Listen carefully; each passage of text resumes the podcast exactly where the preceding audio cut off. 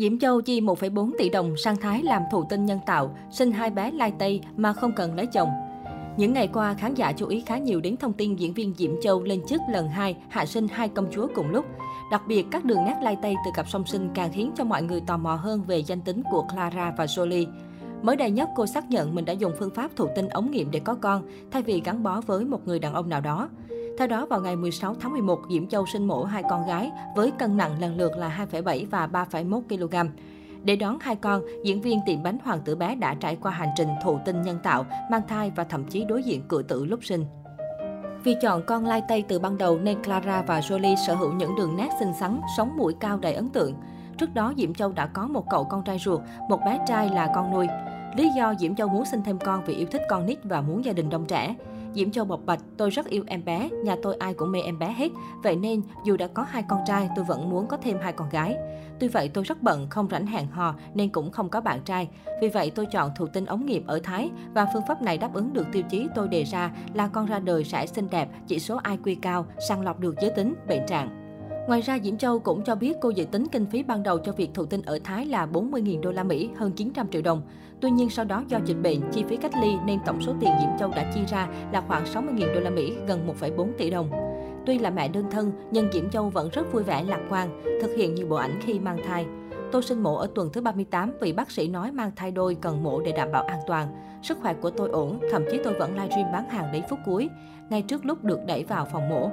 Lần đầu đi sinh tôi thấy mọi chuyện rất nhẹ nhàng, như đi ăn cơm tiệm, còn lần này phải nói là thật kinh khủng.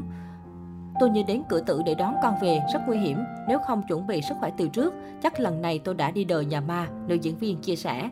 Tôi được gây tê màng cứng để mổ bắt thai. Khi con chào đời tôi vẫn khỏe, được gia tiếp gia với con. Tôi rất hạnh phúc, vui vì thấy con mình đẹp quá. Nhưng khi bác sĩ khâu vết mổ xong thì tử cung của tôi không co bóp được, mất 2,5 lít máu, bị băng huyết, xén mất tử cung. Bác sĩ phải gây mê mổ cho tôi lần nữa. Lúc này sức khỏe của tôi đi xuống. Ngoài ra tôi là người có nhóm máu hiếm nên phải đợi máu. May nhờ bác sĩ giỏi nên tử cung của tôi vẫn còn. Vì các vấn đề ấy, ca mổ của tôi kéo dài tới 5 tiếng, từ 19 giờ 20 lúc đã mổ lấy hai em bé, tới hơn 0 giờ hôm sau mới kết thúc, thay vì 30 phút như các ca mổ thông thường. Sinh xong tôi phải nằm lại phòng ICU, phòng chăm sóc đặc biệt và chỉ tỉnh lại lúc 2-3 giờ sáng. Sau mổ tôi còn bị tràn dịch màng phổi do lúc mổ được truyền máu liên tục. Trong đó có rất nhiều dịch. Lúc này tôi được truyền giảm đau nên sinh xong cũng hơi đau. Giờ ai bảo tôi đãi nữa thì tôi không dám.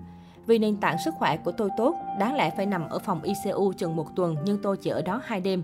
Bên cạnh đó, nếu ở phòng ICU lâu quá, tôi sẽ phải tốn thêm một đống tiền. Vì ở phòng đó hai đêm tôi phải chi 80 triệu đồng. Ngay mà muốn xỉu vì tôi sẽ phải bán một đống bánh trắng trộn mới đủ. Tôi phải cố gắng khỏe lại liền và cũng bởi nôn nóng muốn gặp con. Sau vài ba ngày, sức khỏe của tôi tốt nên vượt qua đau đớn rất nhanh. Buổi tối tôi được chuyển từ phòng ICU về phòng thường gặp con. Y tá nói tôi cần tập đi sau một hai ngày. Ngày sáng hôm sau tôi ngầu lắm, thức dậy tập đi luôn. Đồng thời do biến chứng khi phẫu thuật, bác sĩ nói tôi phải lưu lại khoảng 20 ngày mới được xuất viện. Tuy nhiên tôi xuất viện theo đúng lịch trình, chỉ lưu viện 5 ngày. Về nhà tôi khỏe như trâu, chăm con bình thường. Á hậu Diễm Châu từng là nữ diễn viên quen mặt trong hàng loạt bộ phim truyền hình đình đám như Cô gái xấu xí, Nàng dâu bất đắc dĩ.